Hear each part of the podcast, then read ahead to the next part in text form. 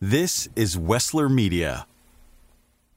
The following is a production of Wessler Media, distributed on the Evergreen Podcast Network, and contains content that may not be suitable for all audiences. The number you have reached is 100.7 WMMS. It wasn't just a radio station, it was a lifestyle. Cleveland is, is a rock and roll city for sure.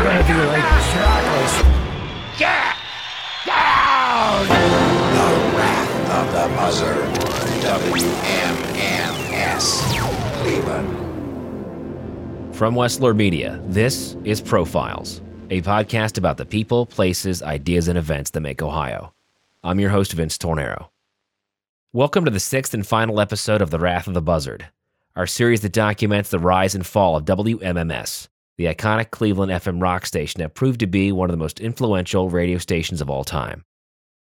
So, for the past five episodes, we've talked about the rise of WMMS, how the station was born from the esoterica of underground freeform radio, how their take no prisoners attitude toward their competitors led them to become a powerhouse in Cleveland radio, and how their streak of breaking new acts helped them become a major national influence in the music industry.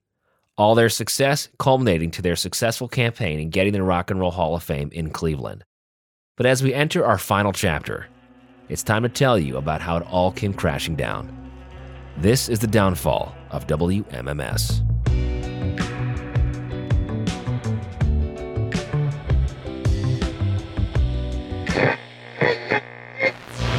Hi, this is Rodney Dangerfield, and this is WMMS. I tell you, whenever I'm in town, believe me, I try to watch TV.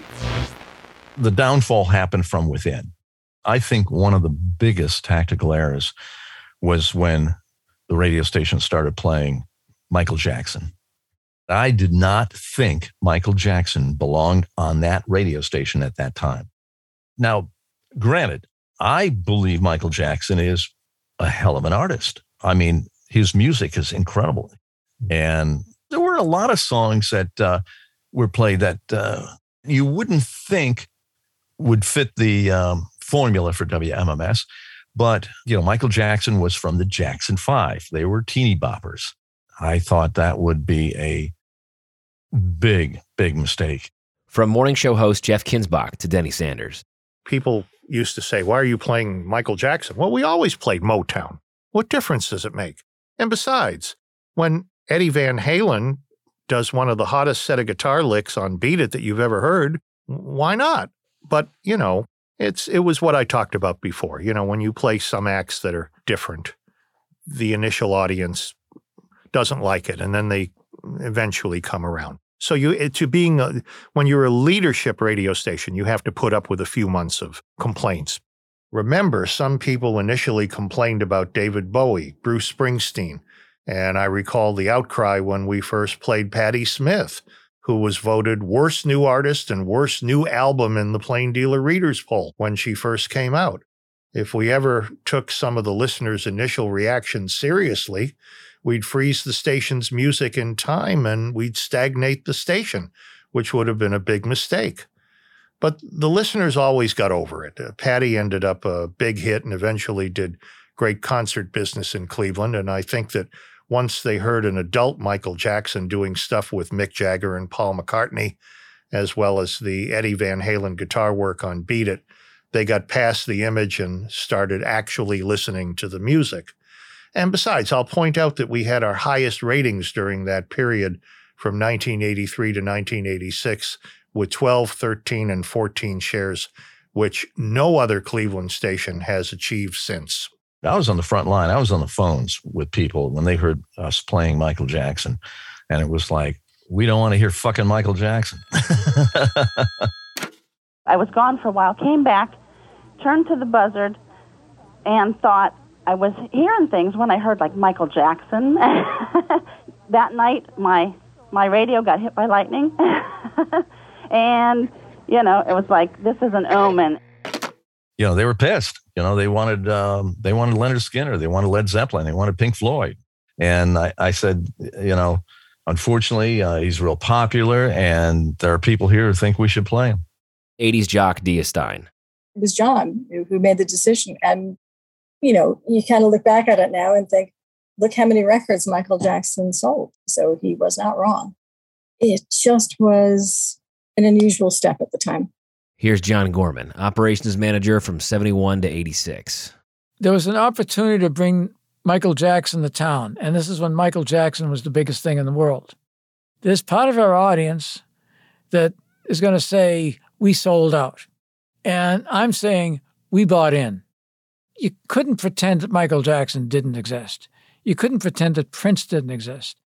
The deal to get the sponsorship for the Michael Jackson concert is you had to pay up front, and it had to be two dates.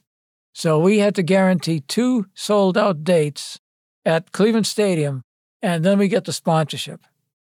Neither show sold out. It ended up costing us $200,000. Now, $200,000 on a station that's billing over $12 million isn't bad.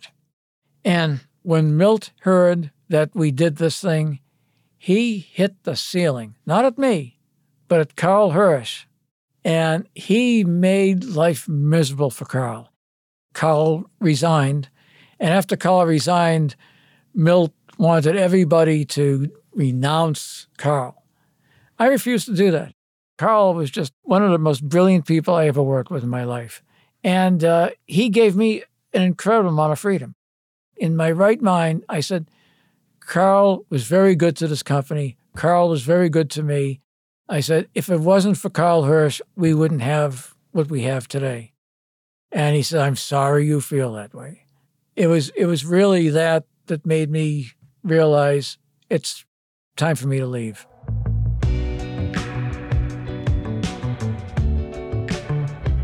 The end of WMMS started with playing Michael Jackson and with the corporation not really understanding how local a radio station is.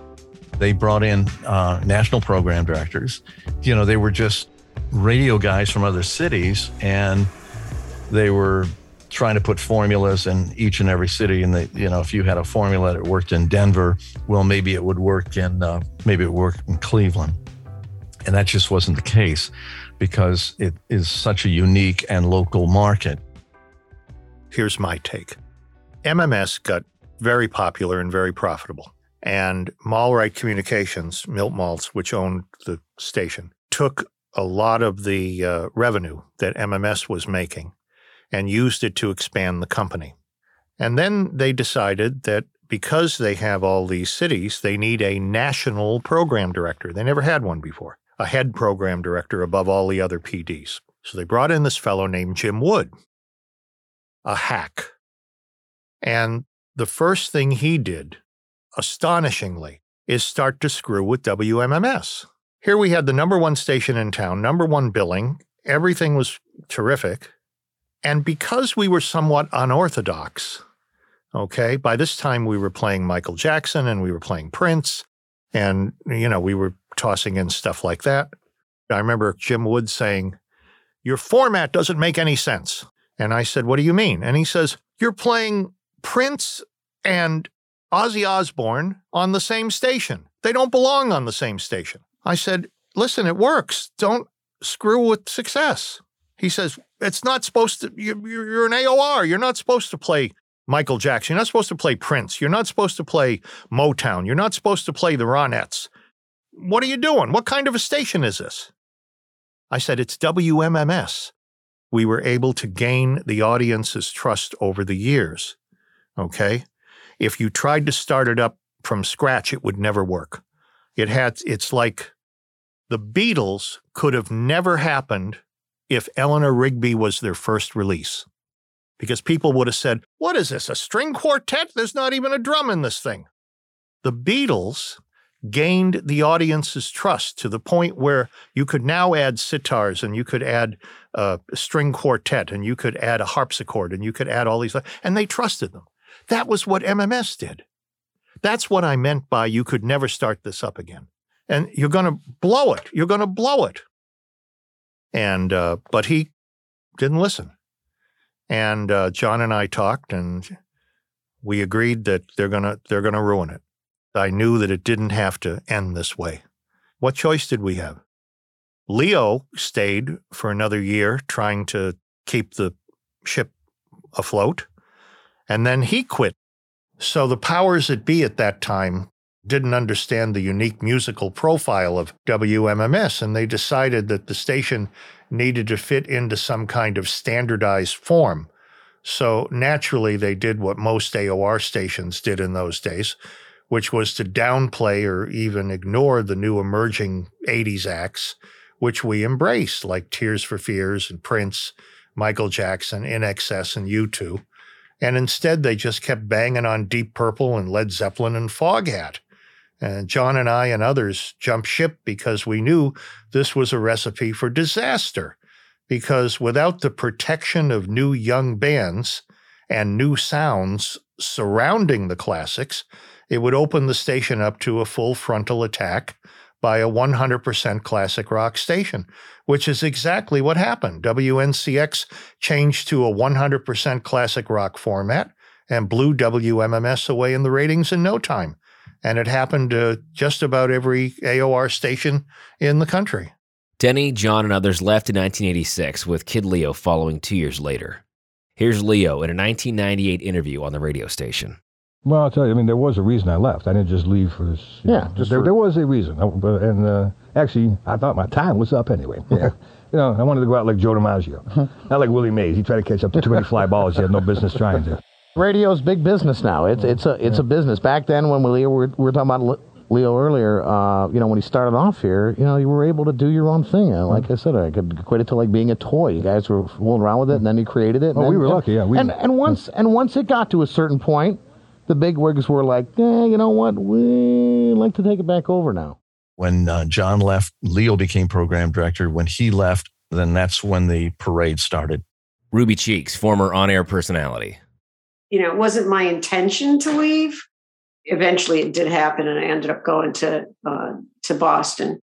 If I had had my druthers, if I had had it my way, I would have stayed in Cleveland. When we would have somebody leave, okay, who are you going to replace them with? And they found a guy who was from Jacksonville, Florida, to come in and be the program director. It was a disaster. Somebody should have either been promoted or somebody from this area in Northeast Ohio should have become the program director, and they they missed the boat on it. They did. That radio station was vital to Northeast Ohio, and they didn't take it serious enough. And it was tough being there and seeing those decisions made, and just shaking your head, thinking, uh, you know, these people are nuts. Ed Flash Ferenc, former morning show host and newsman. The beginning of the end of MMS and John Gorman was there from 73 to 86.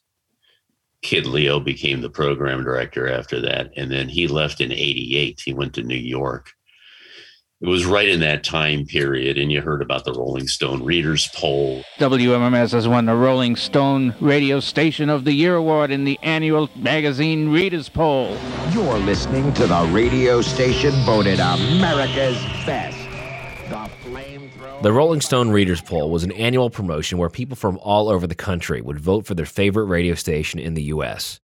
In a story published by the Cleveland Plain Dealer in 1988, it was revealed that WMMS station employees had stuffed the ballot box for the 87 poll. Uh, you know, you touched on the Rolling Stone poll, and uh, that's interesting uh, because when we started, and we did buy the Rolling Stones to fill in. This, this mm-hmm. was not a, this was not an election. Right. You know, this was not like you know you're stuffing uh, or doing something uh, on the electoral votes here. I mean, it was basically like an all-star game where you you know you do that yeah. constantly anyway. However, when they, when we first did it, I was like aghast. I was totally against it. Not because I'm such a you know uh, honor and principle. I just thought we could win without it, mm-hmm. and I didn't want any, you know, any kind of taint. And not tainting. I just, I don't know. We can do this without this stuff. We don't need this stuff.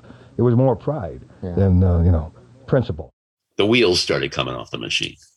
They started coming off, and the fact that Jeff and Flash were so branded at that station so well, we coasted until '94, and in '92, Milt Maltz sold the station, but we had one owner that whole time until '92. Milt was you know, he was the real thing. He was a heck of an owner. He really was. And he treated me well. I, I, I enjoyed talking to him and everything. He was one of the first to put his uh, money where his mouth was when it came to the Rock and Roll Hall of Fame. I think he put up $250,000 and he loved radio. And he built a heck of a radio empire. He really did. He wasn't always correct about things. I question some of the decisions that uh, were made by some of the people under him, bringing in uh, people from out of town when uh, key members would leave the WMMS staff. So it, uh, you know, when we started to be bought and sold, it just slowly died. And, you know, we uh, could clearly see that, yeah, uh, things things were changing. The owners of Magic uh, bought us and um, made it very evident that um, on uh, April 15th, 1994, uh, most of the entire staff was going to be let go, including myself.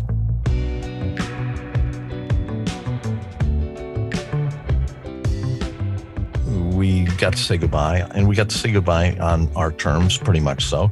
I had already convinced myself that I was going to take a break from radio, that I was going to travel and do some other things and just kind of catch my breath.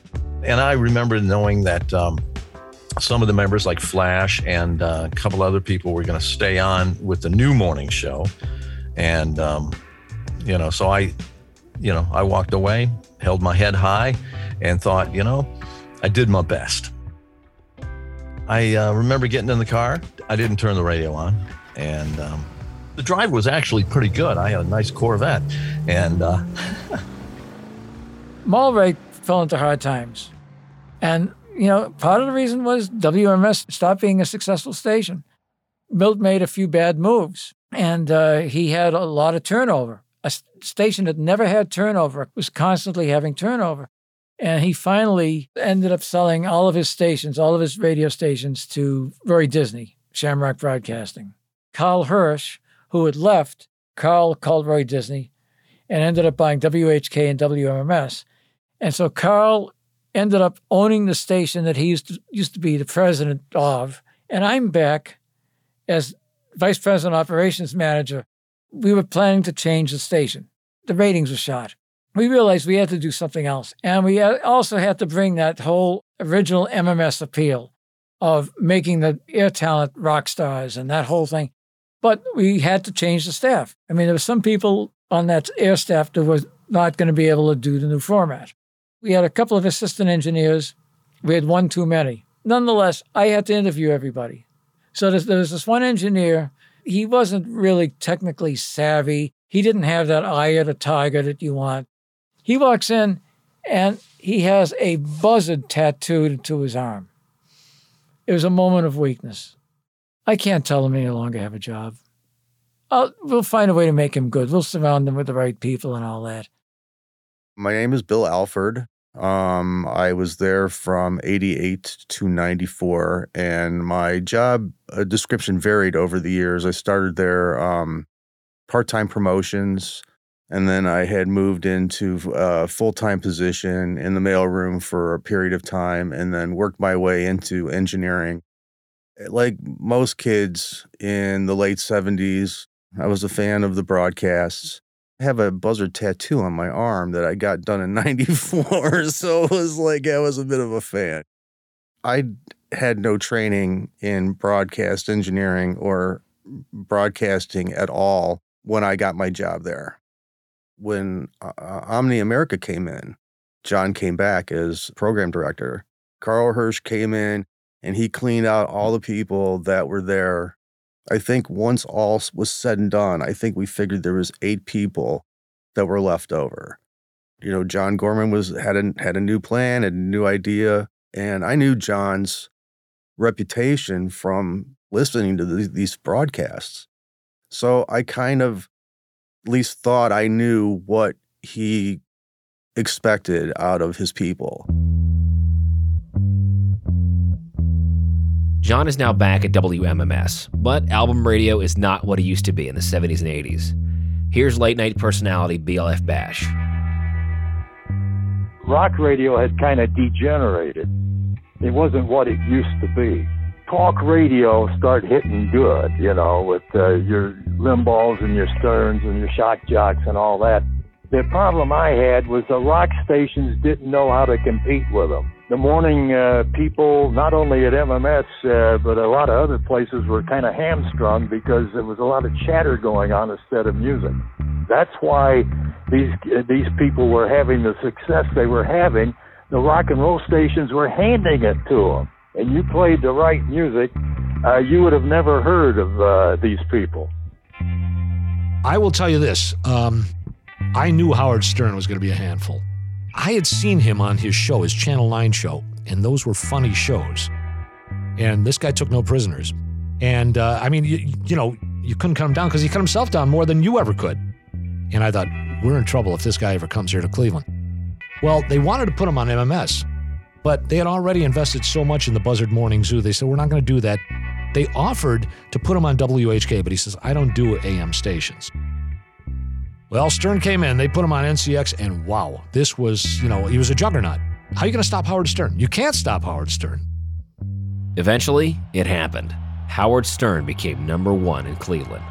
To celebrate, Stern came to the city and held an event that he called a funeral for his competition.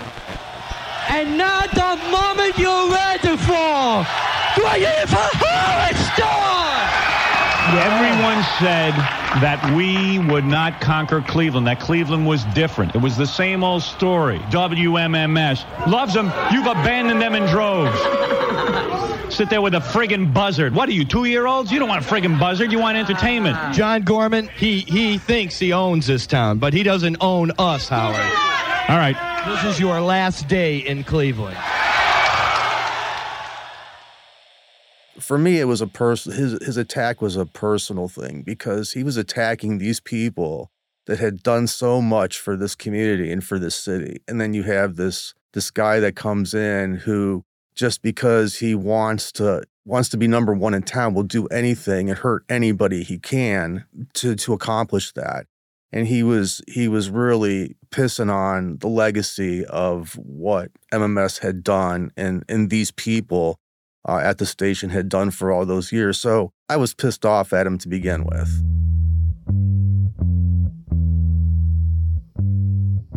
Bill Alford came to me a few days before and he says, I want to do something. I hate I, I hate this Howard Stern. I want to do something. I said, Bill, let it lie. So what if Howard Stern has has a number one show? Of course he has number one show. The whole world is talking about him. I don't want you to come to work. I don't want you to be anywhere around this radio station. If I see you, you're fired. And he promised, no, I won't go. About four o'clock in the morning is about what time I got down there. It was at the strip club down in the uh, in the flats there on the west bank of the flats, uh, Tiffany's, I think they called it at the time. They were putting a stage. They had a stage in the front of the building, so I went down there to see what was going on and kind of check out like with security and how they were doing all this stuff. And um, it was kind of getting boring. So I, I didn't think anything, I was going to do anything. I just went back to the station to hang out there in promotions and see what was happening. I can't tell you what time we ended up going back down there. It was probably around seven or eight o'clock in the morning, I'm guessing. And we're walking around just trying to see what's going on. And I had noticed that they had opened this side area next to the on the left of Tiffany's. This was all a secure area where their lines and everything were going coming in from the satellite truck. I had wire cutters in my pocket, which I normally did because I had other tools in my pocket like as an engineer, and noticed that there was a line that looked familiar, a, a, a gray audio line, was was looped in through behind this fence where the dumpster was. And it wasn't locked. I walked in there and i'm like well what the hell? And i just snipped it and walked out. I, I was recognizable to everybody at ncx they all knew who i was. And when the engineers come out and said that's the guy from mms get him. And then the next thing i know i was in cuffs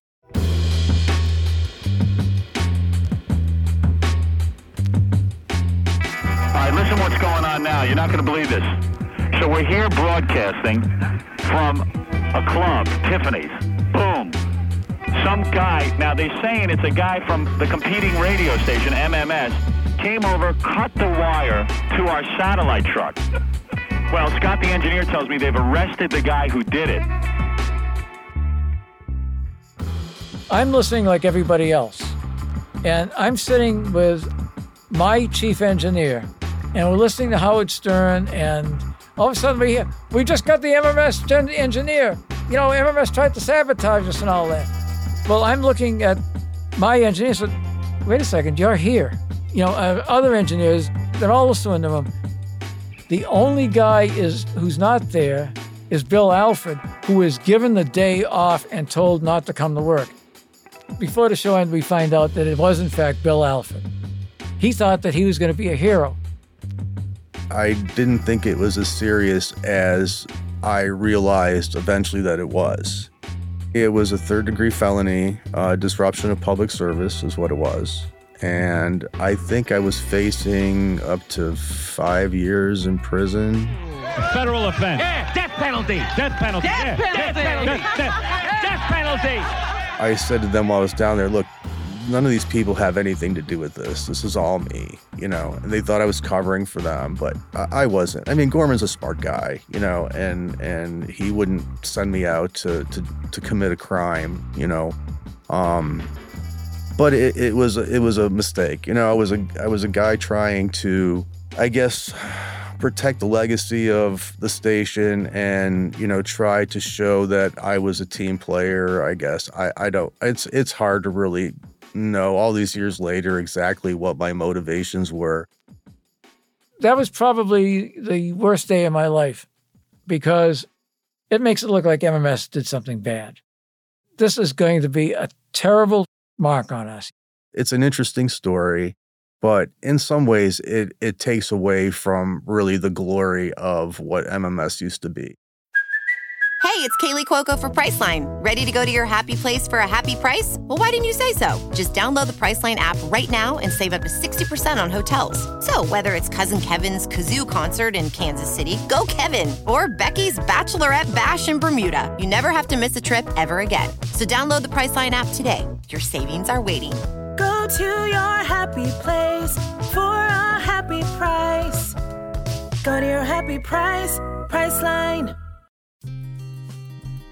Even without the Rolling Stone Readers poll controversy, even without Howard Stern coming in and dominating the Cleveland market, the diminishing influence of WMMS in the 90s likely would have happened anyways. Changes in the law were made to increase the number of stations a company could own. This would ultimately change radio. Most would argue, not for the better. Here's Murray Saul again in an interview on Case Western University's WRUW. Radio has become nothing but a cell, a block, a little cage. It's yeah, it's it's. I mean, it's like most of the retail outlets you go to the, anymore. They're all the same. Clear Channel Media comes in, and they, after a while, they bought all the big stations. MMS top rival was WMJI. They bought both of them.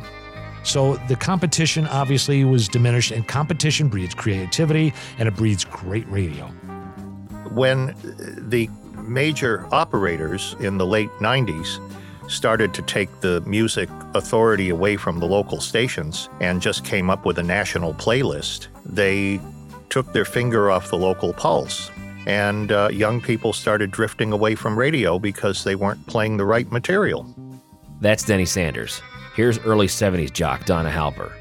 When I was a professor, back starting in 2008, I would ask my students, How many of you listen to radio? And a whole bunch of hands would go up. By now, fewer and fewer. I think that is such a shame. And it didn't have to be like that.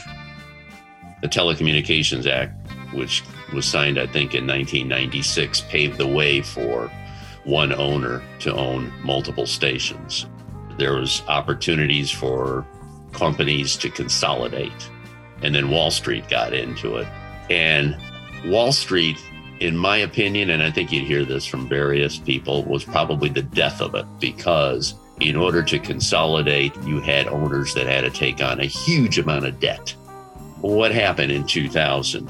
You had the internet crash, followed by the financial market meltdown. So, as a result, who did they take it out on? Talent. And that's when voice tracking started happening. And it's not the same anymore. It's not the same. you start getting more of a focus on we don't want to take any chances. We just want to play the hits only with album tracks. And this whole cookie cutter thing where we took it away from the DJs to the point where it was nothing but voice tracking, to the point where it was nothing but syndication. I think it kind of took away the heart and soul of what made album rock successful.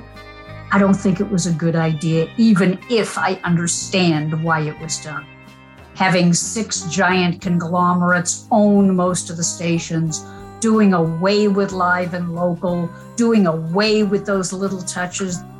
The success that we had at WMMS was the fact that we programmed the radio station locally for Cleveland taste. Uh, we often went out to the clubs and heard what was being uh, presented and what was popular. Radio does best when it's your best friend.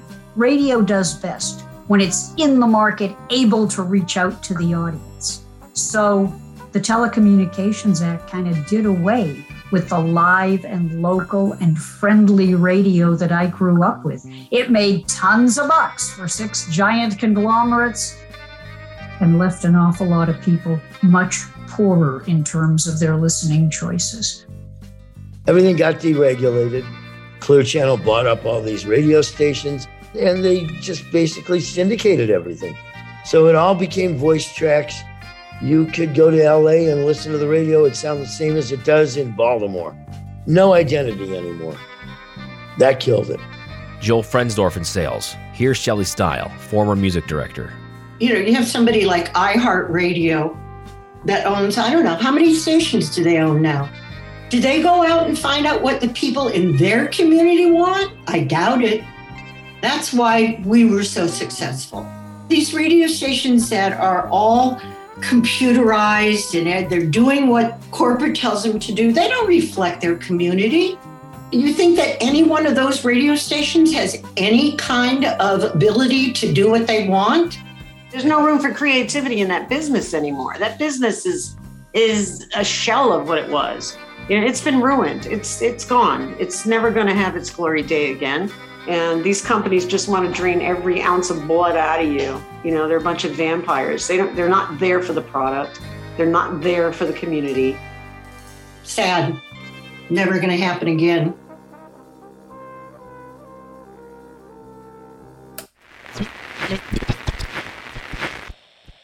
Uh, I'm here on WMMS. Here to actually just say hi to everybody here in Cleveland. Uh, this is Kid Leo back at you, along with uh, old paisan of mine, Mr. Spaceman Scott. Leo, welcome back. Welcome back Thank home. You. Thank you. It is nice to be back here. I, I do have one question, though. Yeah. It's, it's an easy one. What the hell are you guys doing, and what is this all about? You got 30 seconds to answer. Uh, we're getting rid of the buzzard. It's been great, 30 years, and that's why you're here. Uh, well, we'll get back to that subject, I'm sure, uh, somewhere along the course of line. But you know what? Uh, time. Uh, we uh, are going to go to the phone lines now, though. Uh, we asked for phone calls. Leo, I can't believe it's really you and not just another snippet. We all get a little older, but you know, I've been listening to the station since '69, and you know, it's a damn shame it's going off the air. The buzzard is an icon. I mean, it, it means a lot to a lot of people in this area. I've been listening to MMS since, like the guy before, in the 60s. So let's go to uh, this guy's name is Billy from Cleveland. Billy? Oh yeah, baby, you know who it is. oh, that Billy. Billy Bass. You know, they called me and said they were burying the buzzard, and would I give them, uh, you know, clips and stuff like that? I said, hell no. Bury the buzzard. I don't want anything to do with it. It's great to hear you on the radio again, dude. And you know what? Cleveland's glad to hear you again. I'm, uh, I'm glad you're back uh, here and, uh, and rocking the town like you always did. I mean, you were part and parcel of my growing up here. And we're still growing yeah, up. but We're you kids. know what? It was the underground WMMS that I was a part of. The buzzard, that's Yep. your thing. You guys made that successful. I really had nothing to do with that. Well, you know what? You brought us up, though. That That is the truth. And you brought us up well, Billy. Leo, it's so great to hear you back on the radio. Thank you, Billy. And uh, we'll be talking very shortly. Okay, I buddy. I'll talk guarantee to you later. All right. Bye bye. All right, let's go to uh, Denny in Cleveland. Okay, Denny? Hey, you wouldn't sell me that Karmann Ghia you had. Ah, another one. This is the guy that's responsible for this whole thing because he had the, the, the, the I don't know, was it balls or nerve or stupidity to hire me, Denny Sanders. I want to tell everybody uh, listening that Kid Leo once saved my life. And you know what happened? Some guys were beating me up in the parking lot one night, and Kid Leo stepped out of the shadows and said, All right, he's had enough. hey. it's a good thing I had to end at what I was doing at that point in time. if I had another two beers, you were dead. Listen, I had an absolute ball following you all those years, and I want to tell everybody this is a guy with a golden set of ears. He could spot a hit a mile away and had a wonderful taste in music. And Leo was responsible for so much of the great music that we played on MMS. I got to tell you, there probably wouldn't have been an MMS if it wasn't for uh, so much of Kid Leo's contributions there with the music and just with that great personality of his in the afternoon. Just wonderful kid. Well, thank you, Denny, and uh, it's great hearing from you, and uh, it's great to see that you're doing uh, great things for Cleveland. Well, thanks. I appreciate it. Take care of yourself now. All righty. See you later. See you, Denny. Bye bye. In 1998, station owners announced they were changing formats, burying the buzzard, and even getting rid of the call letters. During its last few weeks on air, longtime listeners tuned into WMMS to listen to what they thought would be the final broadcast of the station. At the last minute, management reversed their decision, keeping the buzzard. Although the buzzard is still in the air today, it doesn't fly high as it once did. The station suffers from the same corporate influence as most stations do across the country. Still, WMMS will go down in history as one of the most important radio stations in music history. It's hard to say what things would look like without WMMS's influence. Would the Rock Hall have ended up in Cleveland? Maybe. Would an artist like Bowie have found stardom without Denny and Billy? Probably. But because of the buzzard, Cleveland got to it first. They had the chance to become fans before an artist even knew they had fans. They could learn every word to a new song before any other city even knew about it. An entire generation of Cleveland fell in love with music, not because of WMMS, but with WMMS. When all is said and done, a DJ at the Buzzard was just one of you. They were simply your friend who couldn't wait to share with you their favorite albums. WMMS wasn't just the top station in Cleveland, it was Cleveland. It embodied the heart and soul of a city during a time that it needed it most. And that is its legacy. WMS was a very unique radio station with a very unique team, and it definitely contributed to rock and roll. I'm very proud of it, and I'm proud to share in the glory. The run that we had was phenomenal. I still consider all the people my good, good friends. And, uh, you know, sadly, we've lost some people. We lost Betty Korvan. Len Goldberg passed away. Murray Saul passed away. So we're losing some of the core members of the staff. But uh, just uh, sincere thanks to all the people who listened over those years. And I'm still amazed and grateful that people still remember the station. They still remember the people who were on. It's a great honor to be remembered. It was a just a, the perfect time to be with um, perfect group of people, creative and generous. Everybody was generous, and it was a pleasure working with all of them. It really was, and God, it was fun. It really, it was really a hell of a lot of fun. Great time to be young. I was blessed.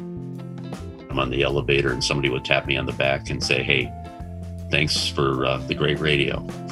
It's it's amazing, and uh, I just feel blessed that I was a part of a of a machine that is definitely going to be in the history books of rock and roll in Cleveland radio.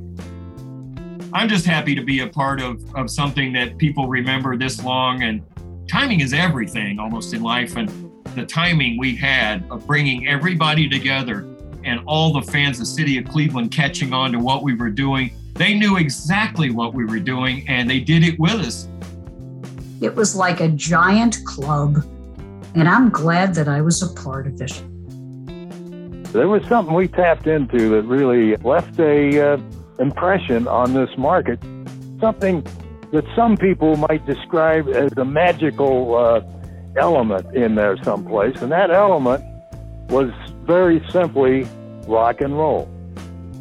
This has always been a town that loved rock and roll. We were rock and rollers from birth. I think that Cleveland, like a lot of the working people towns, you know, where people work hard and then on the weekends they just let go. And, you know, music comes into their lives. I, I think that's really, it's that simple. It was the people's radio station. That I think is our legacy is that We had such an enormous following that doesn't exist anymore at any radio station.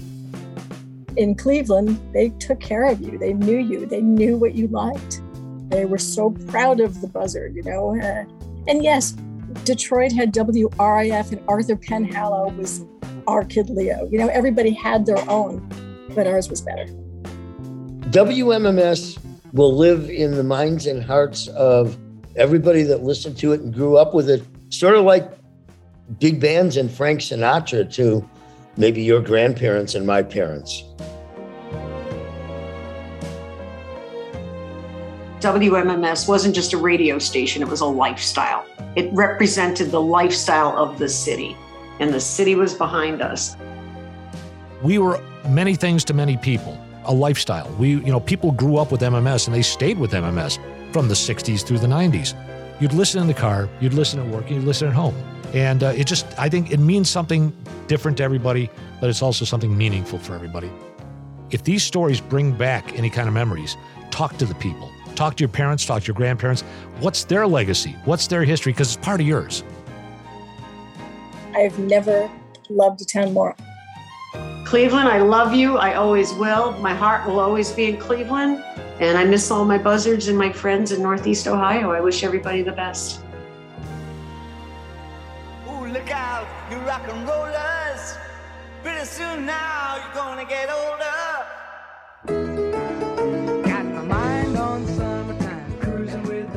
This season of Profiles is titled The Wrath of the Buzzard and is a Wessler Media production. I'm Vince Tornero, host, executive producer, and interviewer, along with my dedicated producer and co writer, Kevin Skuback. He edited, arranged, sound designed, and mixed this series. We're excited to announce we have some bonus content coming your way. In order to create this season, we worked through over 48 hours of interviewed radio station audio. Needless to say, there's a lot more to the story of WMMS than we had time for. So stay tuned to your podcast feeds for some great gems. Big thanks to all of our guests Bill Alford, Billy Bass, Ruby Cheeks, Ed Flash Ferenc, Bill BLF Bash Freeman, Joel Frensdorf, John Gorman, Donna Halper, David Helton, Jeff Kinzbach, Mike Olszewski, Denny Sanders, Dia Stein, David Spero, and Shelley Stile. Special thanks to two guys, John Gorman and Mike Olszewski. They spent a lot of time with us and supplied much of the additional audio that you hear. Additional supporting audio also supplied by Denny Sanders, Joel Frensdorf, Art Vuolo, and Matt Wardlaw. Additional production audio from Universal Music Group and SoundSnap. Want to thank Alex Bevan for the use of the Buzzard song. That's our closing tune. If you like, there's a few more ways we'd recommend that you learn more about this great radio station. John Gorman's book, The Buzzard, and Mike Olszewski's two books, Cleveland Radio Tales and Radio Daze. If you can help it, do not buy it off Amazon. Support a great Cleveland publisher, Gray & Company, by using the link in the show notes. This season's podcast cover art is an original creation by the artist David Helton. He's got some great merch and Buzzard shirts for sale. We've got links to those stores in the show notes too. Time for some disclaimers. We are not affiliated, associated, authorized, endorsed by, or in any way officially connected with 100.7 WMMS, its ownership, or any of its subsidiaries or affiliates. Any audio, individuals, product names, logos, brands, and other trademarks or images featured on or referred to within this podcast or its website are the property of the respective trademark and copyright holders. Appearance on this podcast does not imply endorsement. Final notes if you haven't already, leave us a five star rating and share this podcast with a friend or family member. For Wessler Media, I'm Vince Tornero. Thanks for listening. And now it's time for me to punch out, wash up, and head home.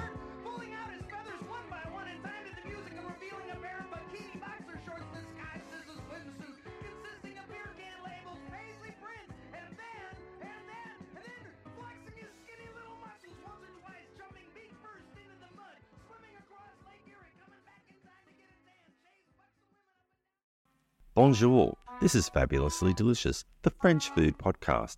I'm Andrew Pryor, and every week I bring you the wonderful and fabulous people involved in French food, whether they're here in France like me or from around the world. Each week, we dive into a specific topic, be it a French dish, an ingredient, or a French cuisine cooking technique. My guests are all about French food, so come join me on Fabulously Delicious, the French food podcast.